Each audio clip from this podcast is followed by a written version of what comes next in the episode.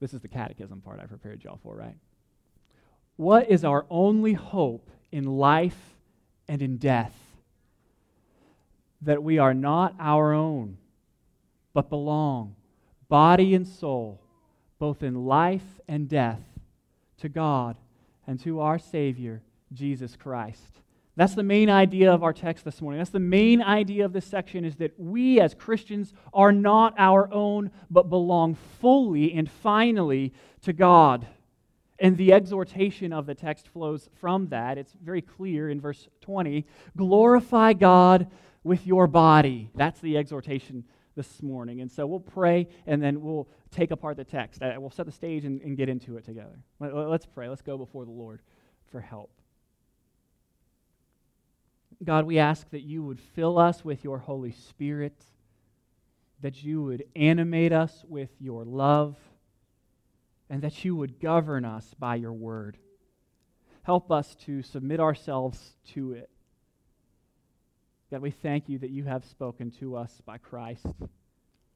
And we ask that you would help us to be obedient. We pray these things in Jesus' name. Amen.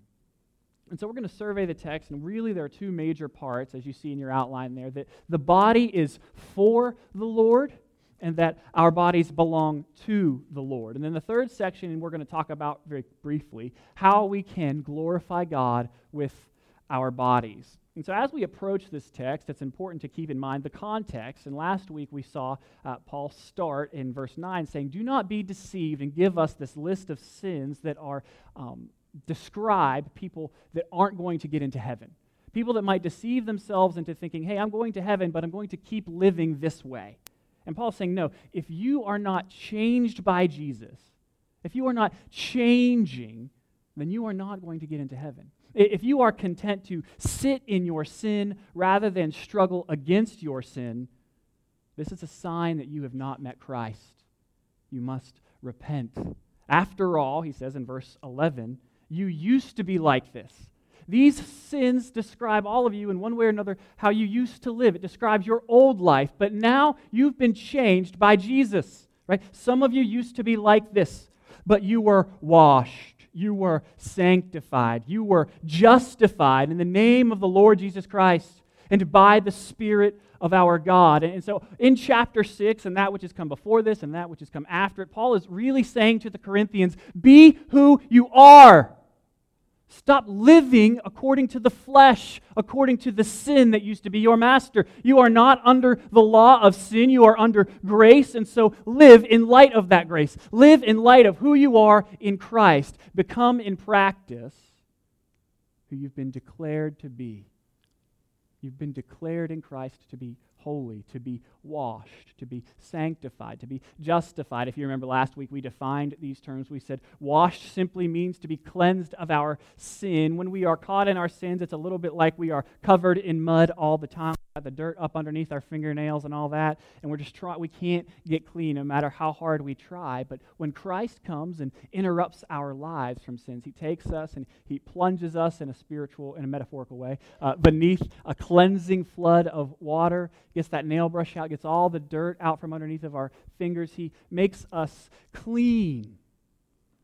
So there is a fountain filled with blood that flows from Emmanuel's veins and sinners plunged beneath that flood lose all their guilty stains. That's what it means to be washed. When we know Jesus, we are losing all of those guilty stains. We also talked about being sanctified. Uh, we wanted to distinguish it from the process of sanctification, which we're all in, right? We're all becoming more and more holy. We are changed by God and changing. That's what the sanctification process is, is we're changing to become more and more like Jesus. But when Paul's using the word sanctified here, he means changed already. He's talking about how we have been set apart as the people of God. Christ has cleansed us and set us apart as his own.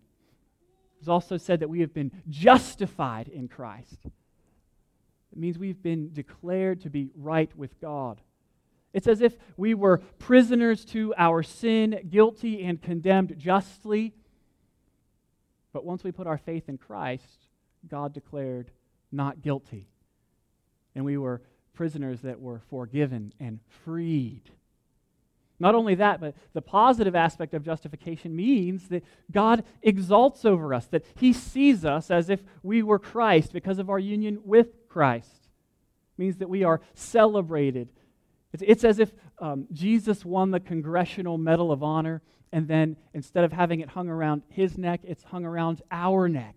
Justification means not only that we are acquitted of our sins, but that we are credited with Jesus' righteousness by faith. This is what defines the Christian now that we have been changed, washed, sanctified, justified, and consequently, we are to live in a different way. The Corinthians, though, are not living according to their new identity. They've fallen into living according to their, oh, their old identity, their old sins, their old ways of life. And Paul is saying, don't be deceived. You might be justifying these sins with some slogans that you've picked out of my teaching, but they are not justified.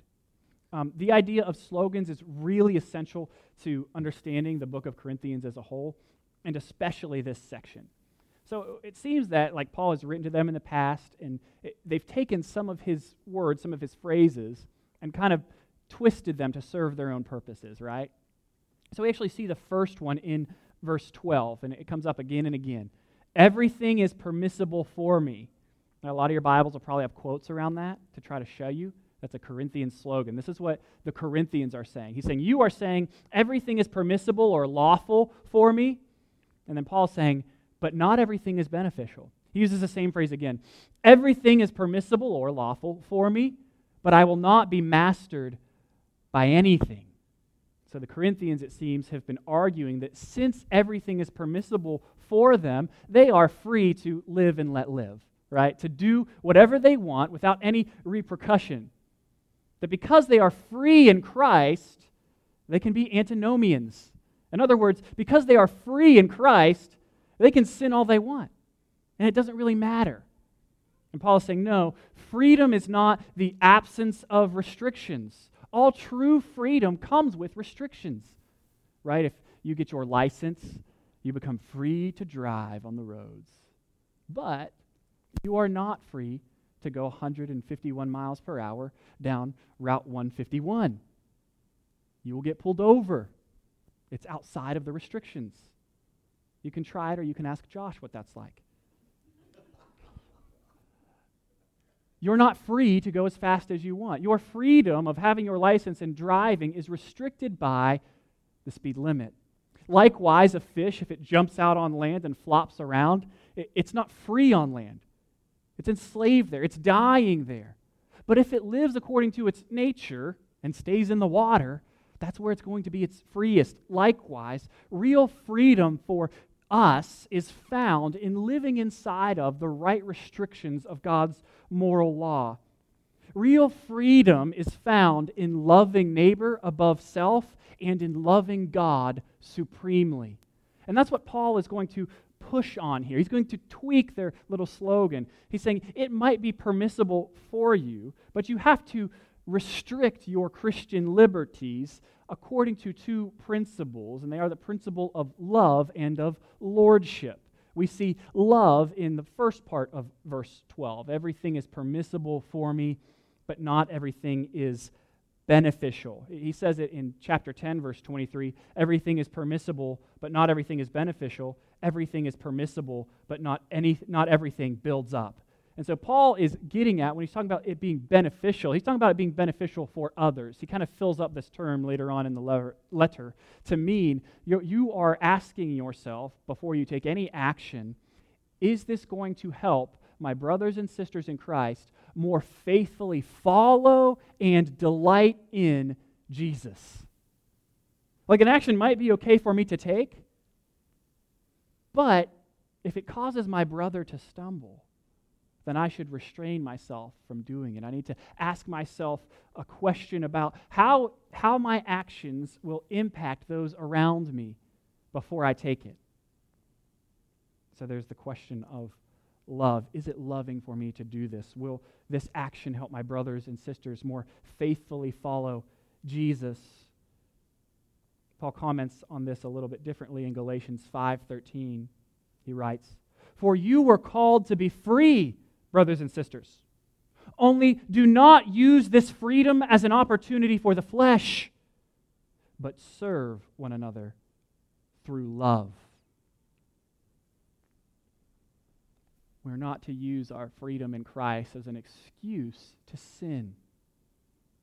Instead, we ought to ask ourselves is this action helpful for someone else as it relates to their relationship with Jesus? Does this action build up? Everything is permissible, the Corinthians say. But Paul says not everything is beneficial. Everything is permissible or lawful, the Corinthians say. But Paul says, I will not be mastered by anything. That brings us to the second principle of lordship. Sin is no longer the master of the believer, Christ is our master. But what seems to be happening when they're taking these actions and using Paul's sayings that they've turned into slogans to justify their sin is that they're doing this because they've been mastered by their sin. And so I think a second question to ask of any action is Am I taking this action because it honors God, because it builds up neighbor, or because I am mastered by it? Because I can't choose to do anything different. Am I enslaved to this desire or this sin? Right? Because ultimately, what's in the scope of this section of Corinthians is this, the, the sins the Corinthians are justifying are sexual in nature, right? They're, they're justifying, um, most people think, uniting with prostitutes. Others think that it goes further than that into all kinds of sexual immorality. I think the application is the same. They've been mastered by their sexual desires. And Paul's saying you need to ask is this helpful for those who are following Jesus? And am I mastered by this? Do I show that Jesus is Lord by taking this particular action? Or am I proving myself to be enslaved to whatever this desire is? In the Corinthian case, sexual immorality. Let me give you a, a story that I heard in relation to this that helped me kind of wrap my mind around it a little bit. Um, imagine a young man goes into his pastor's office and he's describing some of his struggles with lust to the pastor. He lays out how he has this pattern of sleeping with different women who are not his wife, um, but that it's inevitable. God's created him with such strong desires, such strong passions that there's not really anything he could do about it. Right? You've heard this God made me this way, and so I need to fulfill these desires. And pastor, in speaking with the young man, leans back and says this Suppose I come to your room and I catch you and your girlfriend at the front end of this process. You're starting this inevitable process. And I take 10 $100 bills out of my pocket and I lay them on the desk and say, if you stop right now, this is yours. You can have the 10 $100 bills. What, what would you do? And the young man thought for a moment. And then he said, Well, I'd take the cash.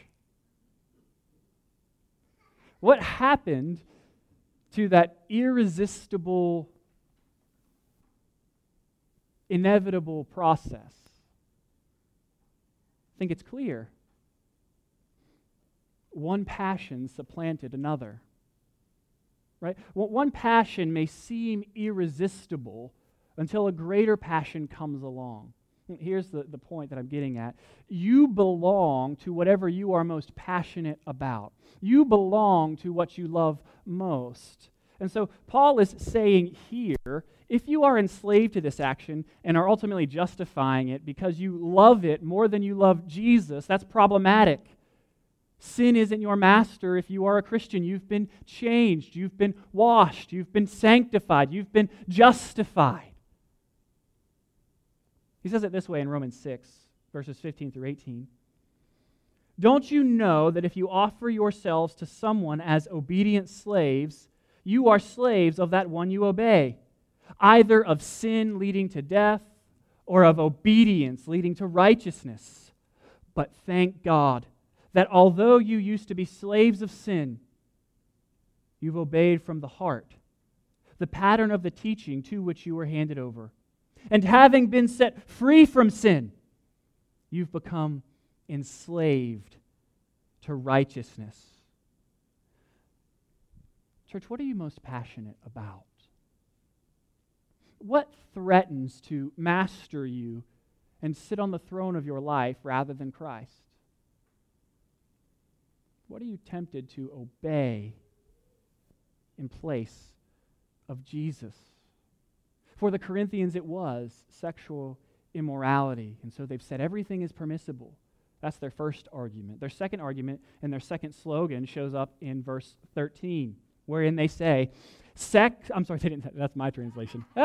Uh, they say, the food for the stomach and the stomach for food. Right? That makes sense. The food was created for the stomach, the stomach's created for food. They go together. Nothing wrong there. However, I'm sorry, and God will destroy them both, or God will do away with both of them.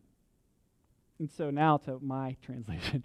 Uh, what they're saying is, in the same way that the food is for the body and the stomach for food, and God's going to destroy those things, likewise, the sex, I'm sorry, sex is for the body and the body is for sex.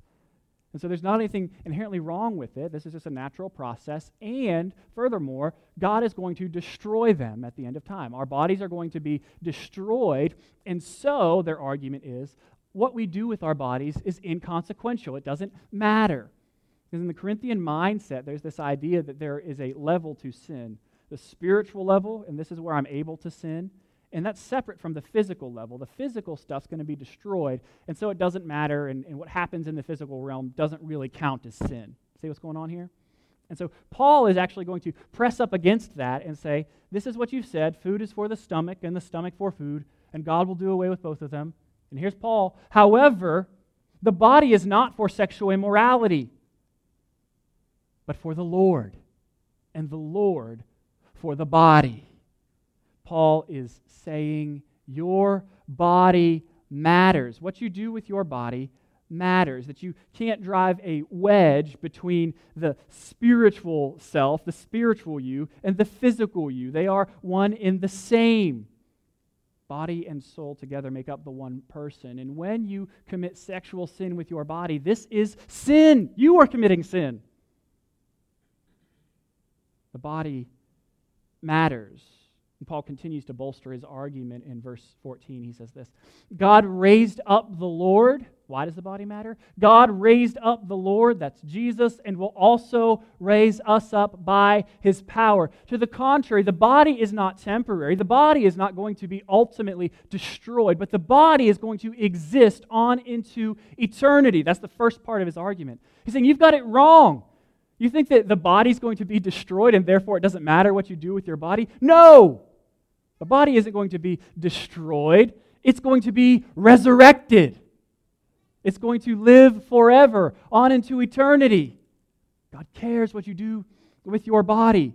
Friends, resurrection is central to our faith. Without the resurrection, we have no hope. Love what Paul says in 1 Corinthians 15. It says, The first man, referring to Adam, was from the earth a man of dust. The second man, this is Jesus, is from heaven.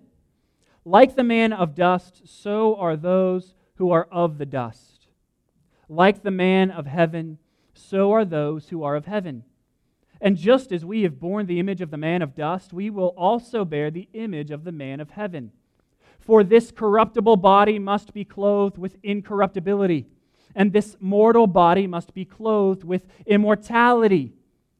When this corruptible body is clothed with incorruptibility, and this mortal body is clothed with immortality, then the saying that is written will take place Death has been swallowed up in victory. Where death is your victory? Where death is your sting?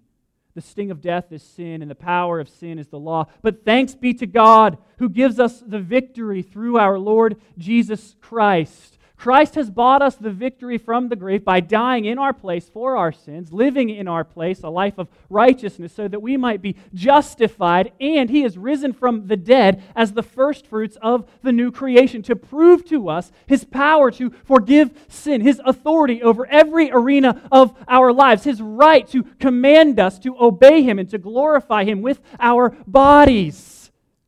In Christ, we rise from the dust of the first man into the heavenly stars of the new man. In, in Christ, the grave is not our end, but glory. In Christ, mortality is swallowed up by immortality. In Christ, the sting of death is supplanted by the gift of life. We, as Christians, are, we, we do not die, we live forever. And there will come a day when Christ returns fully and finally that our bodies are resurrected and made new. This should thrill you, right? Heaven is, is not this disembodied state on a cloud, like strumming a harp, like you might have seen in Tom and Jerry. It's not boring. Heaven's not boring, it's better, it's thrilling. Meaning, we're not the only ones that get made new in heaven. Everything you see is going to be made new. The earth, like us, groans, looks forward to the day when Jesus will come and end all suffering and end sin's reign. I mean Romans 8:20, right? For the creation was subjected to futility, not willingly, but because of him who subjected it, in the hope that the creation itself will also be set free from the bondage to decay. Creation is in bondage to decay. Into the glorious freedom of God's children. For we know that the whole creation has been groaning together with labor pains until now. Not only that, but we ourselves who have the Spirit as the first fruits, we also groan within ourselves, eagerly waiting for adoption, the redemption of our bodies. Heaven's not boring, it's better. You and I are made new. We have bodies that are not subject to decay, like the creation is made new, no longer subject to decay. I mean, if you just look outside at the, the Blue Ridge Mountains, you might be awed at their beauty. It's incredible. But, friends, the, the Blue Ridge Mountains now will not hold a candle to what they will be then. They will be glorified infinitely better. God is making all things new. He's making you and I new. Heaven is going to be exciting, and I fear that we don't look forward to it because we suffer from a lack of imagination. I mean, try to sit and think about what the glories of heaven will be like. God is going to create not only this world, but into the cosmos. We will be able to explore all of these things to his glory. The earth will be filled with worshipers, with the glory of the Lord. Sin will not stand in our way. We'll be able to travel wherever we want without worrying about getting pulled off of an airplane, right? Think, like, it's going to be great. Because we know it's going to be great, we are able to invest our lives now with a consideration for the then. We're able to invest our lives here in looking forward to what will happen there. What I mean is, we're able to sacrifice our time, our energy, our resources. We're able to give up our money, our bucket lists, our wants, our routine, our comfort to the end of making God's name known now. Because we know this is an eternal investment. It's an investment that will allow more people to come to know our Lord and Savior Jesus Christ. It will enable more people to taste and see that the Lord is good. Additionally, as we invest in heaven, we're making an investment in a place where moth and rust do not destroy. Making an investment that will grow exponentially. God will see your faithfulness as you look forward to the resurrection. Love what uh, Jim Elliot says. You've probably heard it before, but he says, He is no fool who gives up what he cannot keep to gain that which he cannot lose. He said that prior to his death as a missionary, wherein he lived it out. I wonder, do you look forward to the resurrection? Does it govern how you're living your life? How you are stewarding everything, including your body? Because, friends, your body is going to be raised. It matters to God. I think oftentimes we don't, like we, I don't know, just we don't think about raising bodily from the dead. But it's been a part and parcel to the Christian faith forever. Uh, I, I enjoy the way the Apostles' Creed states it, right? I believe in the Holy Spirit, the Holy Catholic, that's the universal, church, the communion of saints, the forgiveness of sins, the resurrection of the body, and the life everlasting. This is what we are looking forward to as Christians. And this is where Paul is putting the gaze of the Corinthians. He's saying your body matters because it's going to be resurrected. He continues his argument in verse 15, if you look there. Don't you know that your bodies are a part of Christ's body? So, should I take a part of Christ's body and make it part of a prostitute? Absolutely not. Don't you know that anyone joined to a prostitute is one body with her? For Scripture says, the two will become one flesh. But anyone joined to the Lord is one spirit with him. The covenant of marriage is all about God. Your, your spouse, your relationship with your spouse, your marriage is a living parable of the gospel. You make promises to one another that bind the two of you together until death do you part. Within that commitment of marriage, in that soil of promise, grows up the pleasures that come from knowing one another intimately. And it teaches us about the commitments that God has made to us the promises that God has made to us, and how as we live in light of those promises, our pleasures grow in Christ. It teaches us about the joys that await us on the other side of eternity. Marriage teaches us about God, and it's an image that is employed here to show us that just like a man and a woman become one in the flesh when they are united in holy matrimony, so too are we as believers, in some mysterious sense, united to Jesus Christ. You are in union with Jesus. Spiritually, it's mind blowing. You are one with Him. So don't miss the imagery here. Paul is saying if you join with a prostitute. And I would argue if you commit any kind of sexual immorality outside of the union of marriage, it's an affront to God. And in this case, with the prostitutes, it's as if you are uniting Jesus with the prostitute.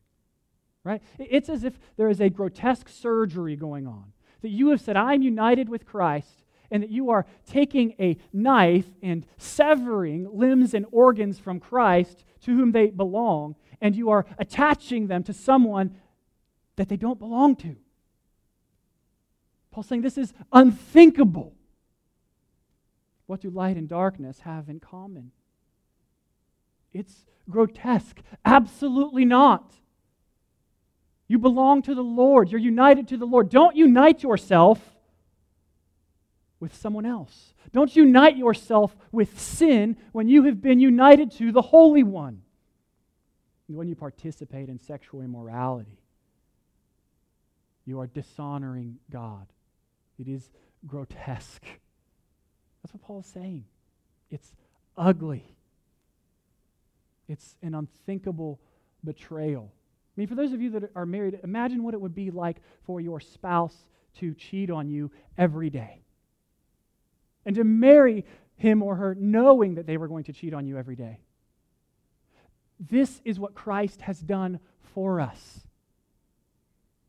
We sin and fail, and yet he's wed himself to us still. He loves us still.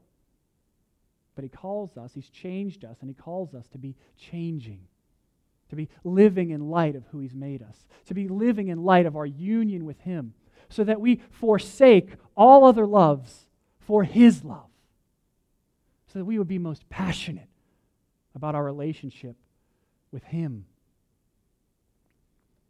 Therefore, Paul says, we are raised with Christ. The body will be raised. It matters.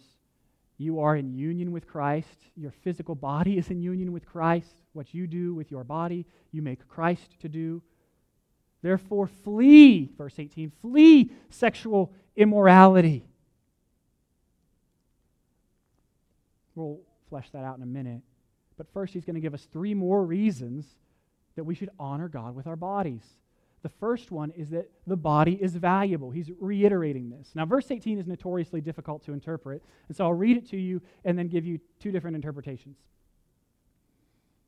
Every other sin a person commits is outside the body, but the person who is sexually immoral sins against his own body. The word other, which is probably in every one of your translations, simply is not in the Greek. It's just not there.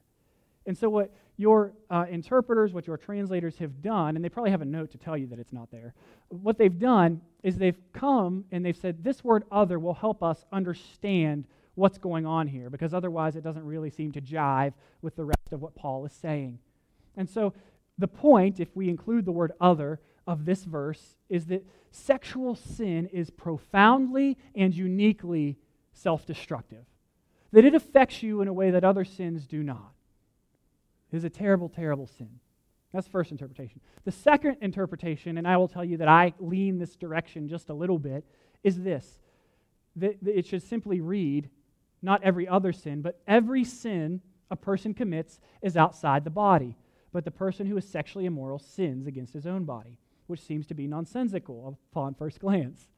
But if we keep in mind the sloganeering of the Corinthians, that they've made these slogans, and we read this as a Corinthian slogan, it makes much more sense. If they're saying, every sin a person commits is outside the body. And then Paul is rebutting that by saying, but the person who is sexually immoral sins against his own body. what's happening, remember those two levels, the Corinthians kind of have this pseudo Gnostic view of things, that they can only sin on this spiritual level, in this spiritual realm. Therefore, what they do with their body doesn't matter. And so the, the meaning of their slogan would be any sin we commit is only on the spiritual level. Every sin that we commit is on the spiritual level. Therefore, it doesn't matter what we do with our bodies. And Paul is saying once more no, it does matter what you do with your body. Your physical sin and your spiritual sin, they're, they're part of the same person. You can't separate the two. Either way, the point is your body matters in verse 18. And that sexual sin, like all sin, is destructive. Flee sexual immorality because it is destructive. Second reason in verse 19 Don't you know that your body is a temple of the Holy Spirit who is in you, whom you have from God? This this is monumental. It doesn't cause us to quake and shake like it would have those Jewish readers who are more familiar with the Old Testament than we are. I mean, even though we walked through Exodus for about a year, they, they would be more familiar with it than we are. But if you remember in that journey uh, out of Egypt, out of slavery, and into sonship, into relationship with God, all of Exodus was building to this point wherein God's presence would, would dwell in the midst of the people, where the tent of meeting, the, the, um, tabernacle that was to come is kind of set up at their center. And they can be close to the presence of God, with the presence of God. That's what the whole narrative builds to that the glory of the Lord would fill the temple. And later on, we see that only the high priest is able to go into the immediate presence of God, into that Holy of Holies. That, that to which most all Israelites could only imagine what it would be like to be in that Holy of Holies, to be in the imminent presence of God. And they could only view God from a distance. That presence of the Holy of Holies is no longer dwelling in the Holy of Holies, it's now dwelling in you. If you are a Christian, the Holy Spirit dwells in you. God's presence lives in you. That's staggering. Don't, don't you know? Don't commit sexual immorality because your body is a temple of the Holy Spirit. Remember, we saw this imagery earlier in chapter 3 where he talked about the whole church comes together and God's uniquely present among us uh, as his temple when we gather. But now he's employing the same imagery again to say, You, as an individual Christian, have the Holy Spirit living inside you as his temple. You think the body doesn't have value? It's valuable enough for God to dwell within. Third reason You, and this is the second part of verse 19, you are not your own. Every part of the Christian life is derivative of those five words. You are not your own. For you were bought at a price. We do not belong to ourselves. If you are Christian, you are duly owned. Not only does God own you by virtue of creating you, He also owns you by virtue of redeeming you. The picture here is of the slave trade, where one master would buy a slave from another. Jesus has purchased you from death and sin. Sin and self are no longer your master. You now belong to Christ, who is like the master the slave loves. If you remember in Exodus 21, uh, slaves would be set free after so long. But there's that little um, interjection. But if a slave finds that he loves his master, doesn't want to leave his master, he can say so. And the master will take him and put an owl, like that giant nail thing, through his earlobe by the doorpost to show as a sign that he belongs to this master forever and ever. What's happening is we are being purchased by Christ to this master that we love and belong to forever and ever. He has marked us not by a hole in our ear, but by a change of our hearts. We are not our own. We're bought at a price. 1 Peter 1:18 says it this way.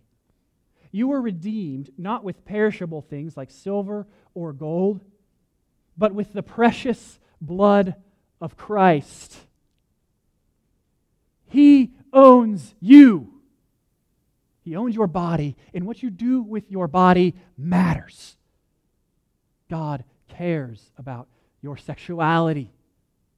That's why the primary application of this text is glorify God with your body, and I think we could translate that last part glorify God with your body sexually, how you steward it.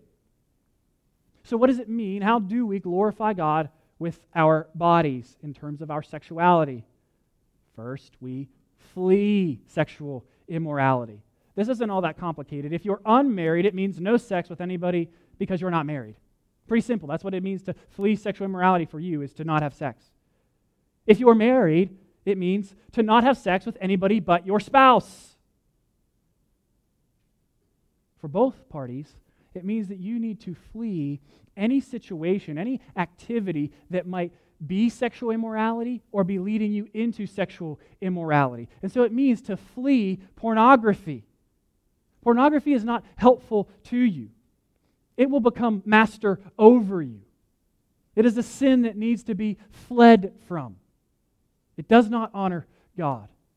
We need to flee it both in its visual form and its literary form. Anything that tempts you towards sexual immorality needs to be run from. That's what the word flee means here in the Greek, like run away from, get away from. Flee is what it means to flee. If you're confused about what fleeing looks like, uh, it looks like Joseph when he was in Potiphar's house. Some of you know that story in Genesis. Uh, he's doing all right for himself. Potiphar loves him, set him in charge of everything. But Joseph is a really good looking dude. And Potiphar's wife is like, I want to give me some of that. And so day after day, she's like coming to him and she's like, Yo, Joseph, let's sleep together. And Joseph is like, No, I'm not into that. God's blessed me. I'm going to honor God. She's like, No, no, really, sleep with me. Until one day, she sets it up so that just she is in the place that he comes into. And she jumps on him and is like, Sleep with me. And he's like, No, I can't do that. And he runs away to the extent that, like, his clothes get torn off, right? I don't know how tempting the situation was. I don't know how good looking she was. But he fled. He runs away from the temptation. This is a great picture of what we are to do when tempted to sexual immorality. Run away from it. Not only sexual immorality, but any sin. Run away. Flee. Do not be mastered by anything but Christ. I wonder what, what circumstance or maybe even relationship, do you need to flee from? Because it's causing you to commit or tempting you to commit sexual immorality. In Matthew 5 29, Jesus says, If your right hand causes you to sin, cut it off. If your eye causes you to sin, pluck it out. Friends, for some of you, in terms of sexual immorality, it is plucking time. Get rid of your sin. Flee. Do not be deceived. Those who are mastered by sexual immorality rather than Christ will not inherit the kingdom of heaven. Those who love their sexual predilections more than our Savior prove themselves false. They prove not to know him at all. A tree is known by its fruit. And if the fruit you are bearing is unrepentant sin, then you do not know Christ. Repent. Flee. Honor him. All right, a couple subordinate applications, which I feel like most of you will be more into these than you were the former, right? so these are secondary applications of this text because I think we don't just glorify God with our body in terms of our sexuality, but also in terms of how we steward it overall. And so we want to glorify God with our diet. This means that we reject both overeating and poor eating, right? You don't need to eat a Cinnabon for every meal, although that would be delicious, right? Like, eat well. It also means that you don't want to starve yourself trying to look like somebody that's airbrushed on a magazine. Steward your body well. Glorify God with your body by eating well, taking care of your body. And you know that diet always goes with exercise. That's the next one. We want to exercise. We want to glorify God by exercising. Reject laziness. You don't need to sit around for eight hours at a time. Like, get up, move around, go for a walk, go for a run, ride a bike, do something, go fishing. Take care of your body. Also, reject idolizing exercise and idolizing your body, right? I think typically this manifests itself in my generation, anyhow, uh, in just going to the gym all the time. And typically, you know, the people that are mastered by this now because social media is really prevalent. And so your, your meatheads usually have like videos of themselves posted on Facebook or on Twitter, and they're like, This is me deadlifting a thousand pounds. Check out how awesome I am. And they're, they're looking for affirmation through social media, right? They want people to click that like button. Yeah, I like it. You're doing great. Say, look how great my body is. And the people affirm my body, and therefore they affirm me. No, we, we, we have our affirmation in Christ. Your identity is not in your sexuality. Your identity is not in your body image. Your identity is in Christ. And from that, we obey Christ. We want to glorify Him with our bodies. The last suggestion about how to glorify God with your body is to rest. Rest. God has designed us to have a healthy rhythm between work and rest. And some of you work too much. Like some of y'all need to take a nap. It's funny because others of you need to not take a nap, but, but some of you need to take a nap. Relax. Take a day off. One of the most important things that rest reminds us of is that God is sovereign and you are not. That's the one I have to repeat to myself. I struggle with this. God is sovereign and I, and I am not. If I take a day off, the world is not going to end, right? Likewise for you. If you take a day off, things are going to be okay. God has it under control. Rest. Your body needs it. Friends, we want to glorify God with our bodies because He owns not just the spiritual side of us, but the physical side of us. He owns all of us, and He is going to resurrect all of us into the new heavens and the new earth. He's going to make everything new. He's purchased us with the precious blood of Christ. Therefore, in response to this great love, we love Him by glorifying Him with our bodies.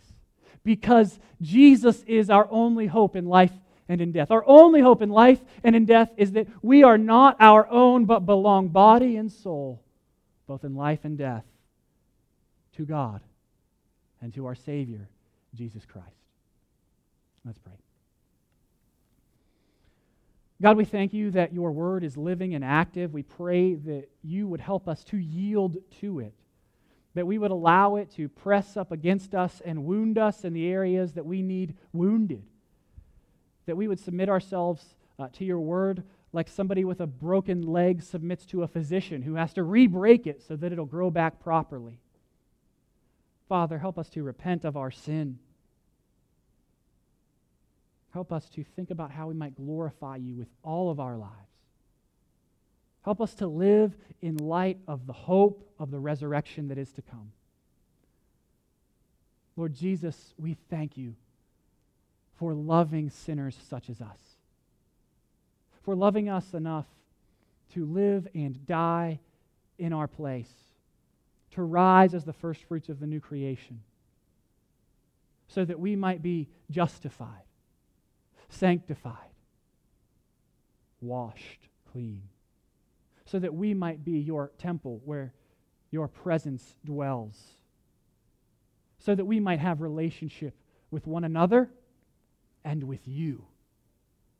What great love is this? This is amazing grace.